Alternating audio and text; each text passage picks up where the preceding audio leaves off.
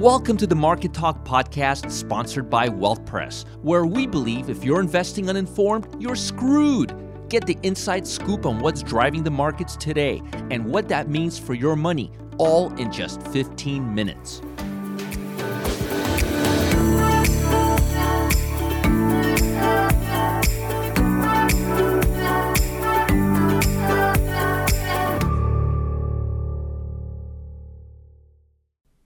Well, hello, traders and investors. My name is Roger Scott. I'm the head trader for Wealth Press. Today is Wednesday, August 19th.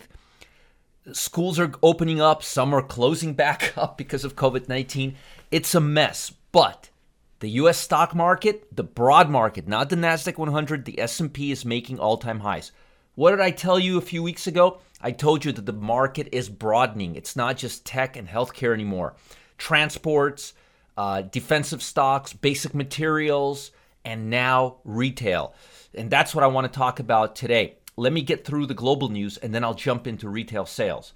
So, world shares were mixed Wednesday after S&P 500 lodged a fresh all-time high. European indexes opened little changed and US futures are slightly lower, but we are heading higher, folks, and it's broad-based and that's the key. It's not just the healthcare and the tech stocks anymore. Trade tension between US and Beijing's waited on sentiment after our beloved President Trump said he has postponed talks at a virtual meeting scheduled for last week because I don't want to deal with them right now. I'm going to repeat that right now. He said, I don't want to deal with them right now. I mean, you got to love that, right? So unpolitical. An 8.2 rise in export to China, the first since 2019, suggests the recovery is helping offset weak demand in other markets. It is. We are finally, finally, finally seeing less price gauge, gouging on Amazon. We're seeing little parts that were missing from the stores for months and months, which is finally telling me that China is exporting once again. The nearly 21% decline in exports to US was much better than the 50%, 50.6% slump in May, with strong demand for technology allowing people to work from home, helping sustain export of computer chips and electronic machinery. But car exports were down 30% year on year, remains Japan's Achilles heel. Worries over trade tension between the US and China, which threatened to further disrupt trade between two largest economies, initially pulled the Shanghai lower, but it recovered. The market recovery is even more noteworthy considering considering the death rate. COVID 19 continues to spread. Spread. We've got 5.4 million known cases and 170,000 deaths in the U.S. alone. Despite the disconnect between economy and the markets, investors appear to be reassured by the unprecedented supply of Federal Reserve, Congress, and central banks, which have plowed trillions of dollars into the economy. And it's showing. Investors are watching for signs that Congress and White House might bridge their gap and agree on more aid to support the economy. Excuse me. Now, I told you yesterday we saw Walmart report that Walmart Walmart online sales have surged 97%. Now we are seeing the Target's sales surge as America leans on big box stores. Now, let me go through this. Comparable store sales at Target soared 24 plus percent. More evidence that big box are returning. The question is is it through online shopping or are people walking into the store?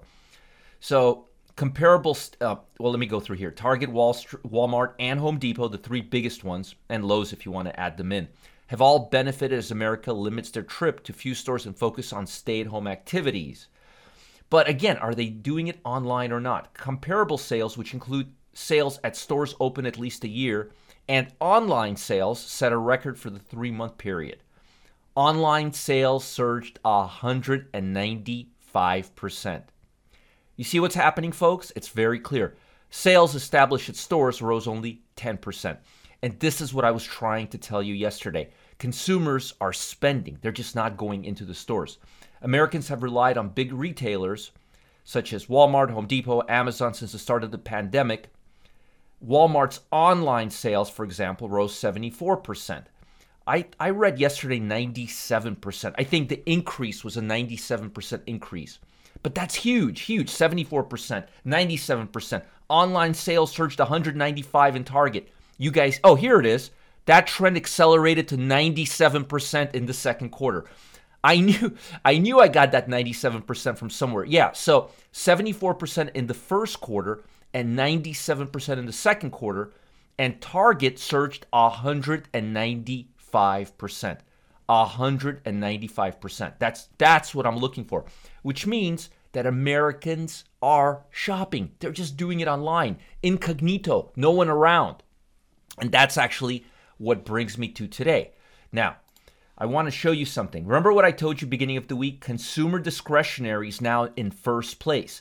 Consumer discretionary is consumers spending moolah, spending money, right? How they're doing it online, in stores, well, we know how it is. It's 10% rise in stores, 195% in uh, online, 97% rise with Walmart. You see the numbers are they're they're substantial. We're not seeing a 5% spike. So consumers are shopping. And I think what happened in the beginning, if you look at February, March, and April, people were kind of shocked. They didn't know what to do. And then finally, finally, they said, enough. I need clothes. I need my toilet paper, but I don't want to go to the stores. And they gave in. I did the same thing. I never, ever, ever in my life used to buy clothes online. Never. Now, not everything. I'm still not buying shoes and pants online, but I'm buying my shirts online. I've probably bought about 20 shirts between, um, let's see, May, early June, and now. I just got into it and now I know my size. Now I know where to go. Once you get into the process, it becomes easier. My wife started buying uh, a lot more things online. She has stopped going to supermarkets. She now buys her groceries online and gets them delivered, and she loves it. So online shopping is becoming big. Retailing is heating up. Now, I mentioned to you last two weeks ago, time just gets away from me, as you could probably see. I, am still confused that we're in August. I'm thinking we're in February still. I'm just a really busy guy sometimes. But the point is, people are shopping, consumers are shopping, and I want to go through this with you. I showed this to you the other day. This is the S&P 500. If you were to look at this, this was this is the top. I don't know. Let's see. 1, 2, 3, 4, 5, 6, 7, 8, 9, 10, 11, 12. It's like top 20. So this is the top 5% of the S&P 500. If you were to look at this a month and a half ago, two months ago, you would only see tech, um, tech, you would see uh, biotech and health. Those that was it. Tech, biotech, and health. you saw the cloud computers. You would see the Amazon. You would see the payment processors and biotech. Now UPS. Why? Well, people are using UPS to bring all these goods. If Target grows by 195% in online sales, don't you think UPS shipping is going to go up? How do you think that stuff gets to your house? What about FedEx? Right? It's not a coincidence. So now you're seeing L brands. That's that's a retailer. Um, Whirlpool, PayPal, they're using it to process payments. Hanes brands. I know I saw Gap here. Gap is right here. Best Buy is right here. eBay's right here. The point is, it's a lot broader. It looks a lot more like it used to before this February correction that we saw, which is telling me, and that's what I was saying a few weeks ago, that the strength is not just in the tech anymore and medical and biotech. It's becoming broad based, and that means the S&P is going to go higher, which is what we're seeing right now. Now, in light of everything we're seeing, I want to focus on four retailer ETFs. I think these are going to give us some upside over the next couple of months. First one is ProShare Online Retail ETF. If you you can see here, it's got a strong buy. It's making all-time highs. Ticker symbol, ticker symbol is ONLN. Look at that, all-time highs. And if you look at the constituents, let's see. Amazon, Alibaba, Overstock, Wayfair, Stamp, Etsy, Chewy, Grubhub. I loved it. I mean, I love this. This is great. I'm looking at this right now. I am this PDD, Pinduoduo, uh, Mercado Libre. This is great. These are really good stocks. I like this a lot. You know why? It doesn't have a lot of the large box stores. It has mostly the retailers. That's why it's called online retail. The, remember, online retail heated up in Target 197%. Look at this. Look at this. 195%, while sales at established stores rose 10.9%.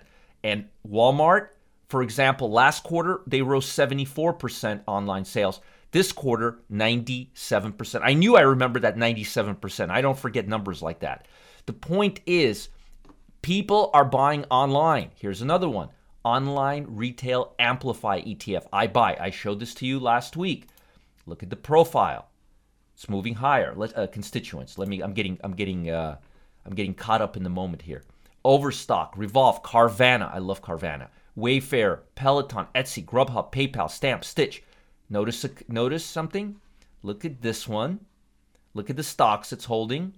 Chewy, Grub, Liberty, eBay.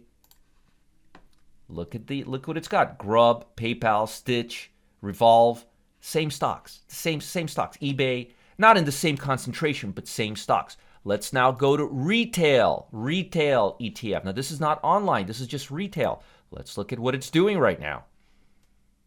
It's making highs because remember, retail's retail. Doesn't matter where the money comes from, online or people coming into the stores. Matter of fact, it's cheaper and more effective, and the profit margin's higher online because you don't have to. You don't have the store, you don't have the employees, you don't have the the uh, commissions, the insurance, all that stuff that goes with stores.